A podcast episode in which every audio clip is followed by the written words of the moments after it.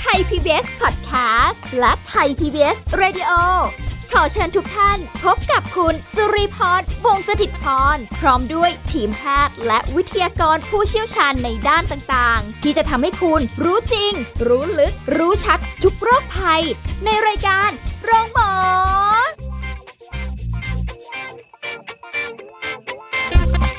สวัสดีค่ะ คุณผู้ฟังค่ะขอต้อนรับเข้าสู่รายการโรงหมอทางไทย PBS Podcast ค่ะ วันนี้เรามาพบกันเช่นเคยกับสุริพรค่ะ แต่ไม่ได้มาคนเดียววันนี้เราจะคุยกับดรนายแพทย์จตุพล คงถาวรสกุล แพทย์ผู้เชี่ยวชาญศูนย์กล้ามเนื้อกระดูกและข้อจากเพจดรหมอหมี สวัสดีค่ะหมอหมีคค่ะรับสวัสดีครับ วันนี้เราจะคุยกันเนี่ยนะเป็นเรื่องของ work from home แต่เดี๋ยวนี้ต้องบอกว่า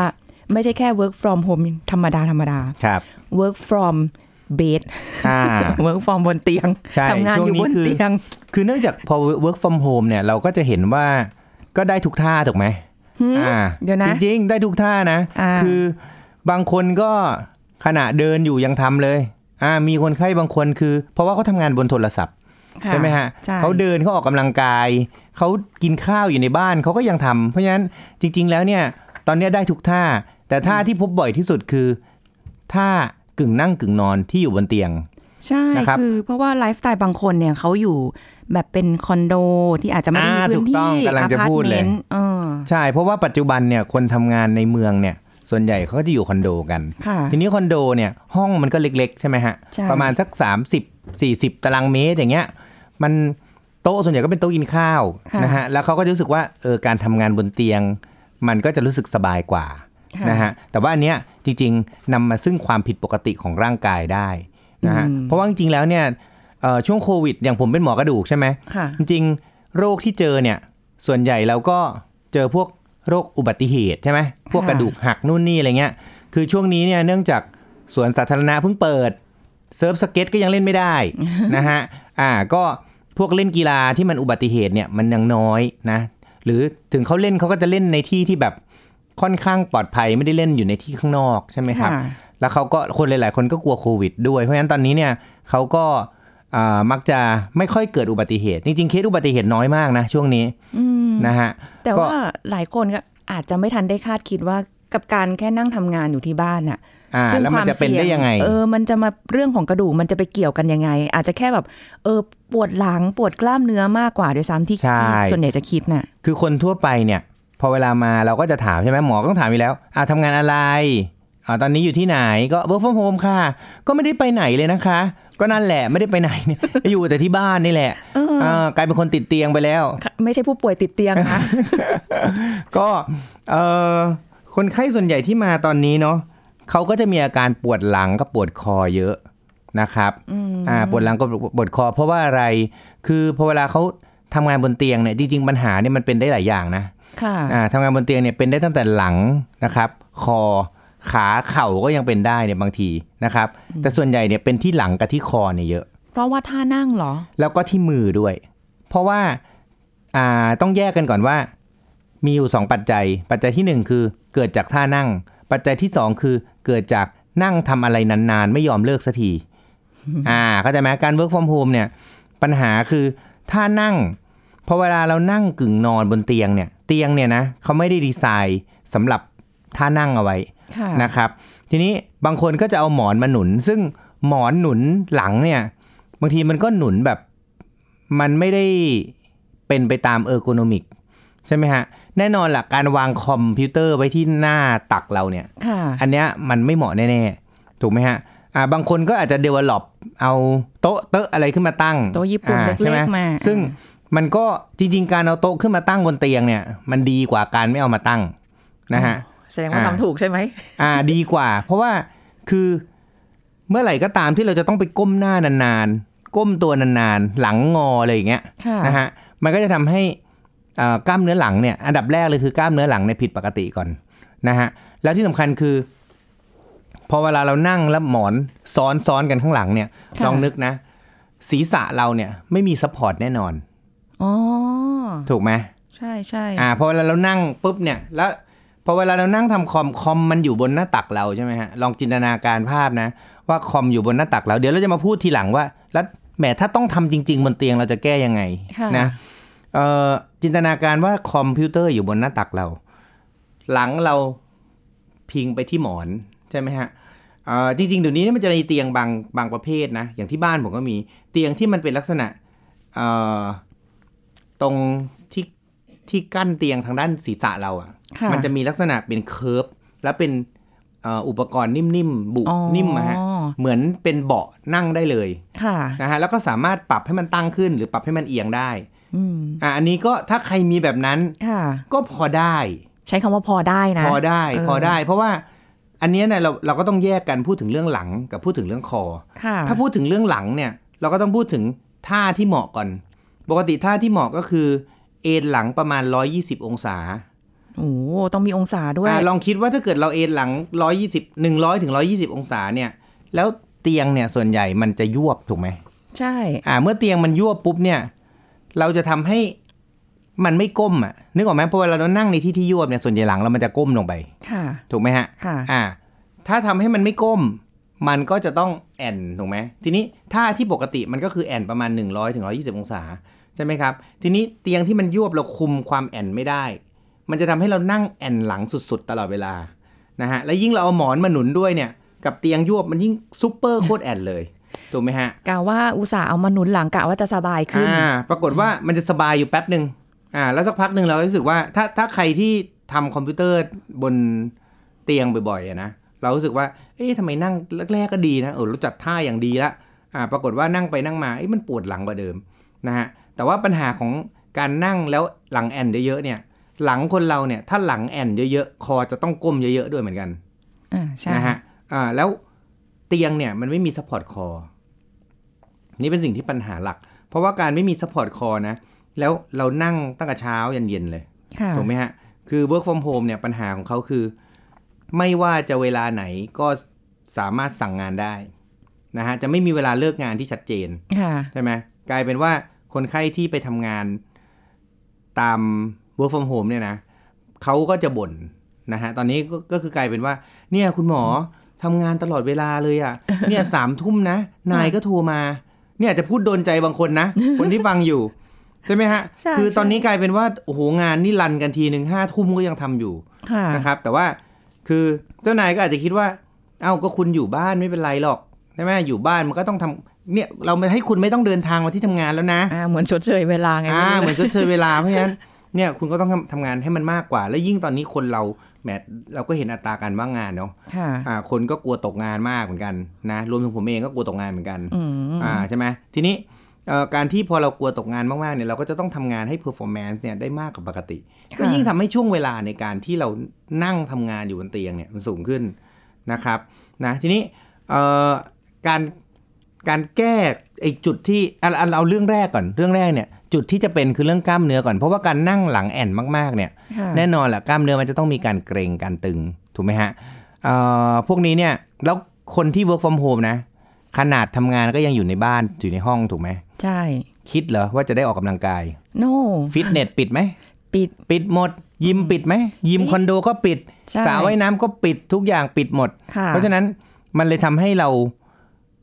ออกกำลังกายไม่ได้ หรือถึงแม้เปิด กล้าไหมกังวลอยู่อ่ากล้าไปไหมคำถาม ใช่ไหมฮะ อ่า มันก็จะมีหลายสิ่งมาก คือตอนนี้เนี่ย กระแสการติดเชื้อโควิด เนี่ย มันก็ค่อนข้างรุนแรงค่ะนะ แล้วเราก็ไม่รู้ว่ามันจะไปถึงเมื่อไหร่นะไอ้เรื่อง new normal เนี่ยเราก็ต้องพยายามปรับตัวละนะครับนี่สำหรับคนที่มีปัญหาเรื่องปวดหลังก่อน อันดับแรกนะ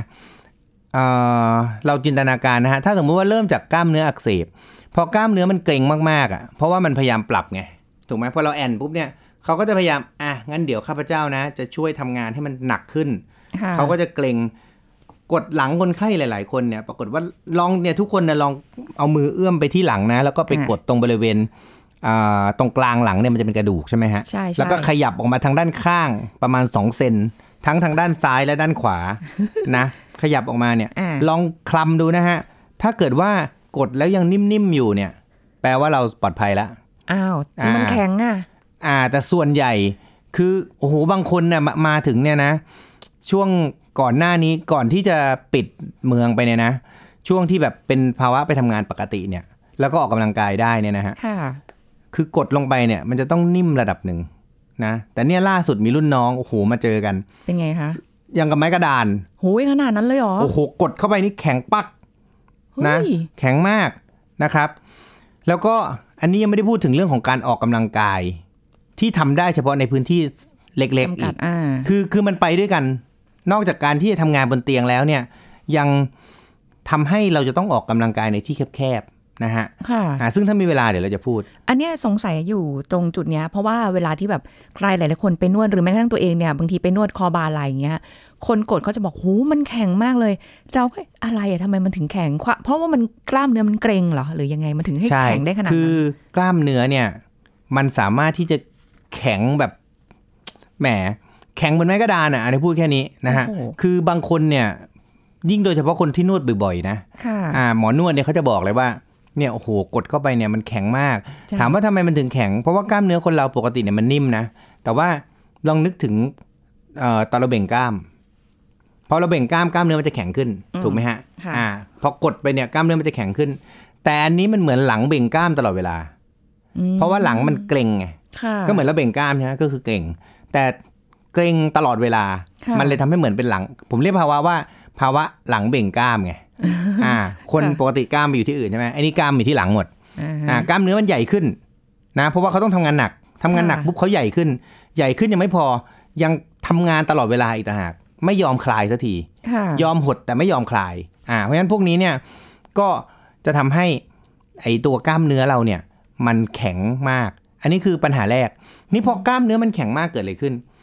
ผลต่อเนื่องจากกล้ามเนื้อเนี่ย มันจะไปมีผลต่อกระดูก เพราะถ้าเกิดแบบ เรามาพูดใช่ไหมฮะอ่าหมอหมีบอกก็กล้ามเนื้ออักเสบธรรมดาไม่เป็นไรหรอกอ่าปวดหลังนิดหน่อยไม่เป็นไรทนทนๆไปเดี๋ยวแป๊บนึงก็เปิดเมืองละนะค่ะอ่าเปิดเสร็จปุ๊บก็เดี๋ยวใช้ชีวิตปกติละอ่าอ่าอย่าไปคิดอย่างนั้นนะฮะเราอาจจะต้องคือเชื้อไวรัสเนี่ยนะมันเหมือนไข้หวัดนะฮะเราต้องอยู่กับมันไปอีกนานอ่าทีนี้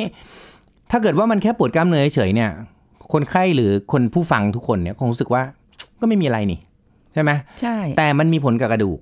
นะครับ เมื่อไหร่ก็ตามที่กล้ามเนื้อมันมีการหดเกร็งมากๆเนี่ยนะ พอเวลาท่านั่งของเราเนี่ย เราก็จะพยายามนั่งให้มันมีการก้มเล็กน้อยค่ะเพราะพอเวลาแอนมากๆแล้วมันปวดหลังถูกไหมเราก็จะต้องคือแทนที่เราจะนั่งหนุนเบาะใช่ไหมฮะอ่าแล้วหลังมันแอนแล้วมันเกร็ง เราก็จะต้องพยายามให้มันมีการก้มเล็ก ๆ น้อยๆอยู่นะก้มน้อยๆเพื่อมันเหมือนเป็นการยืดกล้ามเนื้อเป็นธรรมชาติของมนุษย์ อ่า เนี่ยพี่ฟังแล้วงงใช่ไหมเอ๊ะทำไมไม่นั่งแอนแล้วนอนไปเลย เพราะว่าสังเกตพอเวลาเราปวดหลังอะ พอหลังมันแอนมากๆอะเราจะพยายามก้มนิดๆเพื่อให้มันเหมือนเป็นการยืดกล้ามเนื้อ เหมือนแบหรืบร่างกายเราปรับอัตโนมัติใช่เลยเหรอถ้ามันจะสบายขึ้นเอง ทีนี้พอกล้ามเนื้อที่มันเกร็งปุ๊บ มันจะไปทำให้กระดูกเนี่ยมันมีแรงกดที่สูงขึ้นค่ะนะครับแล้วเมื่อแรงกดที่สูงขึ้นปุ๊บเนี่ยมันจะทะทำให้เส้นเอ็นด้านหลังเนี่ยมันมีการเกร็งมากไปด้วยโอ้แล้วเกิดอาการเส้นเอ็นอักเสบอยู่ข้างในได้ค่ะนะครับ และยิ่งพอเวลาเราเอ่อ ต้องนั่งแอนเยอะๆแล้วเราก็ต้องพยายามบิดก้มมานิดๆแอนเยอะๆก้มนิดๆทำให้มีการเสียดสีกัน เราไม่ได้พูดถึงหมอนรองกระดูกนะ โอกาสหมอนรองกระดูกเนี่ยมีอยู่แล้วเดี๋ยวเราจะพูดต่อไปโอ้โหนะคือ Impact เนี่ยอยากให้คิดอย่างนี้ จากหลังมาหน้า หลังคนเราเนี่ยมันประกอบไปด้วยกล้ามเนื้ออยู่ด้านหลัง เส้นเอ็นอยู่ตรงกลาง แล้วกระดูกอยู่ด้านหน้า แล้วหมอนรองกระดูกอยู่หน้าสุดอ่าต้องจินตนาการนะฮะผมพูดช้าๆนะ กล้ามเนื้อเกร็งก่อนพอกล้ามเนื้อเกร็งมันจะเป็น domino effect ค่ะ กล้ามเนื้อเกร็ง เส้นเอ็นก็จะมีการอักเสบเพราะกล้ามเนื้อมันเกร็งมาก เส้นเอ็นเขาจะพยายามให้ตัว แต่เขาให้ไม่ได้ มันจะเกิดการอักเสบ เสร็จปุ๊บเมื่อกล้ามเนื้อเมื่อเส้นเอ็นมันอักเสบปุ๊บคราวนี้ต่อให้กล้ามเนื้อด้านนอกมันหายค่ะเส้นเอ็นมันจะยังเป็นอยู่อืมเพราะว่าเส้นเอ็นเนี่ยพอเวลามันเกิดพังผืด หรือเกิดการอักเสบไปแล้วเนี่ยพอเวลาสิ่งที่กลับมาเนี่ยมันจะกลายเป็นพังผืด ซึ่งมันก็คล้ายๆกล้ามเนื้อนะ แต่กล้ามเนื้อเนี่ย เนื่องจากการเป็นพังผืดเนี่ยมันอาจจะยากหน่อยเพราะว่าอวัยวะกล้ามเนื้อเนี่ยมันเป็นสิ่งที่มีการยืดหดยืดหด เพราะฉะนั้นโอกาสที่มันจะเอินจูรี่อ injury หรือได้รับการบาดเจ็บแล้วจนเป็นพังผืดทั้งหมดเนี่ยมันเป็นไปได้ยากอืมนะเพราะฉะนั้นกล้ามเนื้อเนี่ยเป็นเร็วสุดค่ะหายเร็วสุดค่ะเราแค่ไปยืดมันก็ดีขึ้น เส้นเอ็นข้างในเป็นช้ากว่า แต่หายก็ช้ากว่าเหมือนกันค่ะเพราะฉะนั้นกลายเป็นว่าพอกล้ามเนื้อมันหายแล้วอะแต่เส้นเอ็นข้างในยังเจ็บอยู่ เราก็จะเกร็งกล้ามเนื้อด้านหลังอีก เพื่อที่จะสเต b ิ l ไลซ์หรือเพื่อที่ทำให้มันนิ่ง ๆ ไว้ทำให้เส้นเอ็นข้างในไม่เจ็บอืมก็กลายเป็นว่ามันก็เลยกลายเป็น domino effect ไงคือค่ะหลังข้างหลังหายกล้ามเนื้อหายปุ๊บเส้นเอ็นยังเป็น พอเส้นเอ็นหายกล้ามเนื้อยังเป็นค่ะอ่าเสร็จปุ๊บพอกล้ามเนื้อเส้นเอ็นอักเสบปุ๊บใช่ไหมฮะมันก็จะเข้าไปสู่ด้านในก็คือ พอเวลาเรามีการเกร็งกล้ามเนื้อมาก ๆ หรือเราอ่าก้มหรือแอนทีเดียวเนี่ยสมมุติ พอเราลุกจากเตียงใช่ไหมค่ะพอมันมีการเกร็งมากๆหรือมีการอักเสบด้านหลัง พอเราลุกจากเตียงปุ๊บก้มนิดนึงกล้ามเนื้อทั้งหมดเนี่ยมันจะไม่ทำงานตามฟังก์ชันของมัน จึงทำให้พอเวลาเราก้มหรือนั่งอยู่จามไอทำให้หมอนรองกระดูกเนี่ยมันมีโอกาสที่จะมีแรงกดมันลงไปค่ะแล้วพอกดลงไปโดยที่กล้ามเนื้อทำงานไม่ปกติ หมอนรองกระดูกมันก็ปลิ้นออกมาได้ง่ายนึกออกไหมคืออาฮะทั้งหมดมันเป็น domino effect คือมันเป็นจากหลังมาหน้าค่ะอืม ฟังดูแล้วก็น่ากังวลนะ เริ่มใช่กลับมามองกับตัวเองแล้วว่า ตอนแรกที่ว่าอาการเอ้ย มันก็แค่ปวดเมื่อยอะกล้ามเนื้อมันคงจะแบบเออไม่มีอะไรนั่งย่างงี้เอออะแต่ว่าไะอไรย่าลืมเราทำกันนานถูกไหมฮะโอ้นี่ปีใช่กว่าแล้วนะ อ่านี่เราปีกว่าละอันนี้แค่ work from home นะ ยังไม่ได้รวมกับพฤติกรรมอื่น ๆ ที่ใช่เราทำมาอีกต่างหากด้วยถูนะต้องน่าสนใจมาก เดี๋ยวช่วงหน้าค่ะหมอหมี เรามาคุยกันต่อถึงเรื่องนี้ว่า เอ๊ะแล้วถ้าอย่างนี้ ปรับได้ไหมปรับพฤติกรรมทันไหมตอนอ่านี้เราจะแก้กันยังไงดี อ่าใช่เดี๋ยวะครับช่วงหน้าค่ะพักกันสักครู่แล้วกลับมาฟังกันต่อค่ะ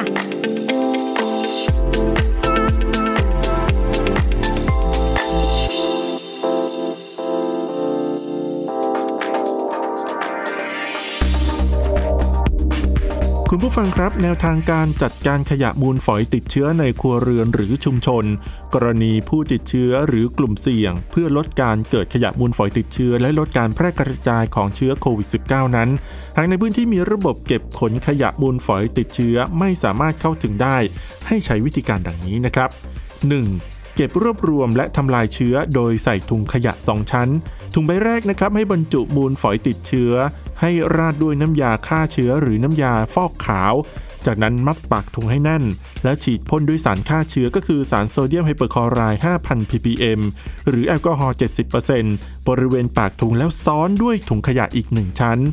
แล้วมัดปากถุงชั้นนอกให้แน่น และพ่นด้วยสารฆ่าเชื้ออีกหนึ่งครั้งนะครับ 2. เคลื่อนย้ายไปยังที่พักที่จัดไว้เฉพาะเพื่อรอประสานให้องค์กรปกครองส่วนท้องถิ่นมาเก็บขยะขนไปกำจัดอย่างถูกต้อง 3. ภายหลังจัดการมูลฝอยแล้วนะครับ ล้างมือให้สะอาดด้วยน้ำ และสบู่หรือเจลแอลกอฮอล์ทันทีสำหรับประชาชนทั่วไปหากต้องทิ้งหน้ากากอนามัยควรปฏิบัติตามขั้นตอนดังนี้นะครับ เริ่มจากถอดหน้ากากโดยจับสายรัด และถอดหน้ากากอนามัยจากด้านหลัง จากนั้นให้พับหรือม้วนหน้ากากส่วนที่สัมผัสกับใบหน้าเข้าหากัน จนมีขนาดเล็ก แล้วมัดด้วยสายรัดให้แน่น โดยหากสถานที่นั้นมีจุดทิ้งหน้ากากไว้เป็นการเฉพาะ ให้ทิ้งลงในถังหรือภาชนะได้ทันที แต่ว่าในกรณีที่สถานที่นั้นไม่มีจุดทิ้งหน้ากากอนามัย ให้นำหน้ากากอนามัยที่พับแล้วใส่ถุงพลาสติก จากนั้นมัดและปิดปากถุงให้แน่น ก่อนที่จะทิ้งลงในถังหรือภาชนะรองรับขยะทั่วไป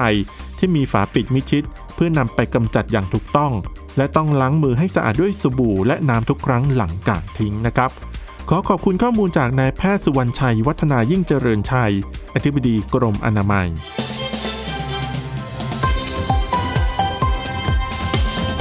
ทย PBS Radio วิทยุข่าวสารสาระ เพื่อสาธารณะและสังคม คุณกำลังฟังรายการโรงหมอ รายการสุขภาพเพื่อคุณจากเราเอาละค่ะคุณผู้ฟังคุยกันต่อนะคะ โอ้โห เป็นเรื่องที่แบบ ไม่น่าเชื่อเลยอะว่ามันจะใช่ส่งผลกระทบกับเรื่องผมมันแค่เป็นเรื่องใหญ่อันเนี้ยใช่แล้วนะฮะอย่างเงี้ยคือแบบถ้านั่งนานๆ อย่างอย่างปกติก็เป็นนะคะ work from home หรือว่าดูซีรีส์อ่านอนใช่ดูอยู่บนเตียง แล้วพอดูซีรีส์เนี่ยมันติดมากเนี่ยเมื่อกี้บอกว่ามันมีเรื่องของอะไรนะกล้ามเนื้อเส้นเอ็นมากระดูกอะไรกล้ามเงี้ยเนื้อเส้นเอ็นแล้วก็มากระดูกเอทีนี้อมันจะเป็นราก็หมต้อองนรองกระดูกไหมเนี่ยมันก็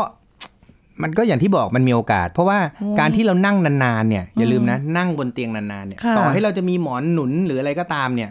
กล้ามเนื้อกับเส้นเอ็นมันมีการเกร็งอยู่ด้านเดียวนะฮะค่ะทำให้กล้ามเนื้อด้านหน้าท้องเนี่ยมันมีการอ่อนแรง เมื่อมันอ่อนแรงลงเนี่ยคือกล้ามเนื้อมันจะมีด้านหน้ากับด้านหลังค่ะด้านหลังคือเส้นเอ็นและกล้ามเนื้อหลังที่บอกไปแล้ว ด้านหน้าสุดเนี่ยเป็นกล้ามเนื้อหน้าท้อง ทีนี้พอเรานั่งตลอดเวลาเนี่ยกล้ามเนื้อหน้าท้องมันจะทำงานน้อย เมื่อทำงานน้อยก็จะทำให้ balance ของกล้ามเนื้อมันเปลี่ยนไปนะฮะพอเวลาเราลุกจากเตียงแล้วเราต้องลุกแล้วก้มบ่อยๆถูกไหมค่ะการลุกจากเตียงเราลุกแบบแอ่นไม่ได้หรอกมัน ถูกไหมเพราะเวลาเราลุกจากเก้าอี้หรือลุกจากเตียงเนี่ยเตียงมันเตี้ยกว่า เพราะฉะนั้นเราต้องก้มตลอดเวลา เมื่อเราก้มๆเงยๆตลอดเวลาด้วยกล้ามเนื้อที่มันไม่ balance เนี่ยหรือมันไม่สมดุลกันเนี่ยค่ะมันทำให้มันมีโอกาสที่หมอนรองกระดูกเนี่ยจะปลิ้นได้มากกว่าปกติ แล้วโดยเฉพาะเรานั่งในท่าที่มันผิดปกติด้วยค่ะนะฮะทีนี้อันนี้มันขึ้นอยู่กับว่า แล้วแต่คนด้วยนะฮะแต่หมอนรองกระดูกอะผมว่ามีโอกาสเป็นสูงขึ้น ถามว่าขึ้นอยู่กับคนยังไงคือพอเวลาเรานั่งบนเตียงอะบางคนควบคุมท่าไม่ได้หรอกค่ะ มีหมอนจริงๆอะอยู่ด้านหลังอะแต่มันทำงานไม่ได้อย่างที่บอกไปแล้ว สุดท้ายแล้วเนี่ยทุกคนก็จะนั่งแบบก้มๆ คอก็ปวดค่ะกล้ามเนื้อคอด้านหลังก็ปวดนะฮะคอก็จะกลายเป็นโรคหน้ายื่นไหลห่อชัดเจนค่ะถูกไหมอันเนี้ยเพราะว่าหน้ามันต้องยื่นมาถึงคอมพิวเตอร์ใช่มันก็จะมีอะเราก็เริ่มต้นแต่ใหญ่สุดคอมพิวเตอร์ใช่ไหมเล็กลงมาก็โทรศัพท์ อันสุดท้ายดูซีรีส์นะฮะคือเราอาจจะทำสามอย่างไปในเวลาเดียวกันค่ะถูกไหมเพราะฉะนั้นการทำคอมเนี่ย แน่นอนเราต้องก้ม ตาเราต้องมองต่ำลงมา เพราะฉะนั้นมันจะมีการก้มคอตลอดเวลากลายเป็นว่าปวดทั้งคอปวดทั้งหลัง ตอนนี้คนไข้ที่ปวดทั้งคอปวดทั้งหลังนี่เยอะมากอืมนะฮะแล้วก็อ่าส่วนอ่าเรื่องอย่างอื่นขาเข่าอะไรพวกเนี้ยกลับกลายเป็นว่าน้อยลงโอ้นะฮะเป็นหนักตรงนั้นอ่าส่ช่วงนี้หกลายเป็นปวดหลังกับปวดปวดหลังกับปวดคอมากกว่า เอาเรื่องนี้เคยเจอเคสที่แบบหนักๆไหมแบบแค่กับการที่เรานั่งทำงานบนเตียง แล้วไปถึงขั้นแบบ อ่าคำถามขาตรงดีมากตัดคือเคสที่หนักเนี่ยเคยเจอนะฮะ คือปรากฏว่า เดี๋ยวนี้เนี่ย คนที่เป็นหมอนรองกระดูกอยู่แล้วค่ะอ่าใครที่เคยมีประวัติเป็นหมอนรองกระดูกทับเส้นประสาทอยู่แล้วค่ะก็จะมีอาการดังนี้ก็คือจะมีอาการปวดร้าวลงขาด้านซ้ายหรือด้านขวาด้านใดด้านหนึ่งนะฮะแล้วก็จะมีปวดแป๊บๆแล้วล้าวๆลงไป แล้วก็จะมีอาการชาที่บริเวณปลายเท้าได้ค่ะพวกนี้เนี่ยจะทำให้จากที่เดิมทีเนี่ยไม่มีอาการนะ เออก็เดินมาเจอกันกินยาแค่วิตามงวิตามินอะไรเงี้ย ปรากฏว่ามาเป็นท่านอนเลยครับ เพราะว่าเขาก็จะบอกว่าเนี่ยเขานั่งทำงานบนเตียงเขาไม่ได้ทำอะไรเลย ก็ไม่ได้ทำอะไรเลยนี่แหละ นั่งทำงานบนเตียงตลอดเวลาค่ะนะเพราะนั่งนั่งทำงานบนเตียงอย่างที่บอกไปแล้วมันต้องมันต้องพยายามก้มเพื่อต้านการแอนนะฮะพอก้มหลังนานๆแล้วลุกเนี่ยโดยเฉพาะคนที่น้ำหนักเยอะนะเจอบ่อยมากเดือนเดือนหนึ่งเนี่ยเจอประมาณสักสี่ห้ารายโหนะฮะกลายเป็นว่าคนที่เคยเป็นหมอนรองกระดูกทับเส้นค่ะอยู่เดิมเนี่ย ก็กลายเป็นว่าเป็นหนักขึ้นนะครับ แล้วก็จนต้องนอนมาเลย เพราะว่ามันเหมือนมีการกระตุ้นทำให้หมอนรองมันกดทับมากขึ้นทำให้เส้นประสาทมันมีอาการปวด เพราะฉะนั้นหลายรายที่ต้องมาฉีดยาแล้วก็จะให้นอนโรงพยาบาลก็ไม่นอนเดี๋ยวนี้ คนไม่อยากหยุดอ่าคนไม่อยากนอนโรงพยาบาลค่ะคนไม่อยากหยุดคนอยากทำงาน ก็ส่วนใหญ่ก็ต้องฉีดยาพวกสเตียรอยด์อะไรพวกเนี้ยฮะแล้วอาการมันก็จะเบาลง แต่ว่าค่ะกลับไปทำพฤติกรรมเดิมมันก็เป็นอีก อืม เอางี้ได้ไหม ไปนวด หรือแบบ chiropractic หรือว่าแบบอะไรอะ ที่เกี่ยวกับเรื่องซินโดรมอะไรอย่างเงี้ย office syndrome ยืดอะไรพวกนี้ใช่ไหมเออเออพวก chiropractic คือบางคนเนี่ยก็จะมองว่า เนี่ยพอนั่งนานๆใช่ไหมฮะ คนที่อยู่ด้วยอะเขาก็จะบอกว่า เนี่ยท่าของคุณน่ะ หลังคุณน่ะมัน เหมือนหลังมันงอๆไหมหลังมันคดไหมเออเนี่ยเนี่ยเดี๋ยวไปดัดกระดูกดีกว่า ก็จะมีคนมาแนะนำกันเยอะ นะคนไข้มาเนี่ยก็จะบอกว่าเนี่ยพ่อแม่เดินเข้ามาเห็นทำงาน ก็จะบอกว่า เอ้ยเนี่ยเราไปจัดกระดูกไปทำให้มันตรงๆไหมเดี๋ยวจะได้หายสักทีเนี่ยเห็นบิดคอปวดคอพวกแบบชอบเอียงคอบ่อยๆอย่างเงี้ยหรือค่ะบิดหลังบ่อยๆเสียบุคลิก อ่า คือจริง ๆแล้วเนี่ยนะฮะคือสิ่งที่ดีที่สุดที่ควรจะทำนะฮะคือเราต้องอยู่กับมันใช่ไหมถ้าเราไปทำไคโรแพคติกไปนวดไปกายภาพ มันก็ได้แค่ชั่วครั้งชั่วคราว เดี๋ยวอีกอาทิตย์หนึ่งมันก็กลับมาใหม่ เพราะว่าท่ามันเป็นท่าเดิม นะฮะสิ่งที่ควรจะทำสำหรับคนที่จะต้องนั่งนานๆนะ ผมว่าการปรับนะหนึ่งหมอนควรจะต้องดี จริง ๆ ถ้าปรับได้อันดับแรกเลยนะ ปรับหัวเตียงก่อน หัวเตียงเนี่ยทำให้มันเป็นเหมือน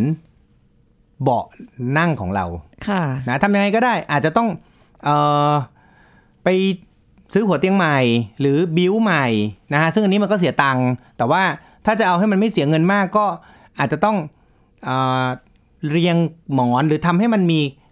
การตั้งของหลังเนี่ยขึ้นมาเป็น 90ถึง120 องศาค่ะโดยที่ lower back เนี่ยคือข้างล่างเนี่ยแล้วหลังหลังล่างเราเนี่ยให้มันมีหมอนหนุนขึ้นมาสักนิดนึงนะฮะ เสร็จปุ๊บเนี่ย support core ถ้ามีก็ดีแต่อาจจะเป็นไปได้ยากนะฮะ แต่ว่าก็อาจจะต้องเตือนตัวเองบ่อยๆ ว่าอันนี้เรานั่งอยู่บนเตียงนะค่ะแล้วนั่งอยู่บนเตียงเนี่ย ขามันจะยืดยาวออกไปถูกไหมฮะ อ่า ทีนี้ ให้เราเอาโต๊ะญี่ปุ่นเนี่ยนะโต๊ะเล็กๆเนี่ยขึ้นมาวาง เพื่อให้ระดับคอมพิวเตอร์มันสูงขึ้นมาค่ะเพราะระดับคอคอมพิวเตอร์สูงขึ้นมา support คออาจจะจำเป็นหรือไม่จำเป็นก็ได้ เพราะว่าเราจะมองตรงไปที่หน้าคอมพิวเตอร์ถูกไหมฮะอ่าเพราะฉะนั้นตอนนี้เนี่ย tip and trick ก็คือหนึ่งปรับหัวเตียงให้มันนั่งตั้งตรงขึ้นมาได้ แล้วมี support หลังสอง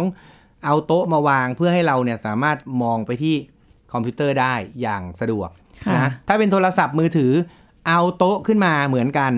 นะ แต่ถ้าเป็นโทรศัพท์มือถือ ผมแนะนำใครทำงานจากโทรศัพท์ใช้เป็น iPad น่าจะดีกว่า แต่ถ้าไม่มีเอาโต๊ะมาตั้งเหมือนเดิม เพราะว่าค่ะยิ่งโทรศัพท์ยิ่งหนักเลยเพราะว่าจอมันเล็กเดี๋ยวเราจะต้องเพ่ง เราเอาโต๊ะขึ้นมาแล้วเราก็วางทำเหมือนที่ทำงานเลยทำเป็นไซส์เหมือนเป็นโต๊ะที่ทำงาน แต่ว่าค่ะเราตั้งอยู่บนเตียงอืมนะครับ แล้วก็การลุกออกจากเตียงเนี่ยนะครับ พยายามอย่าไปแบบ คือคนทั่วไปวัยรุ่นน่ะมันก็จะงอหลังแล้วก็ลุกเลย เสร็จปุ๊บมันก็จะมีการปวดหลังได้นะฮะเพราะฉะนั้นพวกนี้เนี่ยก็อาจจะต้องปรับเป็นตะแคงตัวแล้วเอาขาลงก่อนแล้วค่อยลุกออกมาค่ะนะฮะอันนี้ก็จะเป็นทริคง่าย ๆ ส่วนถ้าใครมีอาการปวดหลังปวดกล้ามเนื้อ ผมแนะนำนะเช้าตื่นขึ้นมาเนี่ยขอสัก 5 นาที ยืดกล้ามเนื้อหลัง หลังทำงานเสร็จกลางคืน ยืดกล้ามเนื้อหลังต่อเอามือแตะปลายเท้านับ1-10ถึง10ทำสักร้อยสองครั้ง ใช้เวลากับมันหน่อย เราใช้มันทั้งวัน เรายืดแค่ 10 นาทีต่อวัน ก็จะทำให้คุณไม่มีอาการปวดหลังครับค่ะอันนี้เราก็ต้องบอกว่าเป็นส่วนที่ทุกวันนี้ที่ทุกคนปวดหลังปวดปวดคอปวดบ่าปวดไหล่ก็เพราะว่าจากการที่ทำงานบนเตียงนี่แหละนะคะวันนี้ขอบคุณหมอหมีด้วยค่ะครับขอบสวัคุสณดีคค่ะรับหมดเวลาแล้วค่ะคุณผู้ฟังพบกันใหม่ครั้งหน้ากับรายการโรงหมอทางไทย PBS Podcast นะคะ วันนี้สุริพรลาไปก่อนสวัสดีค่ะ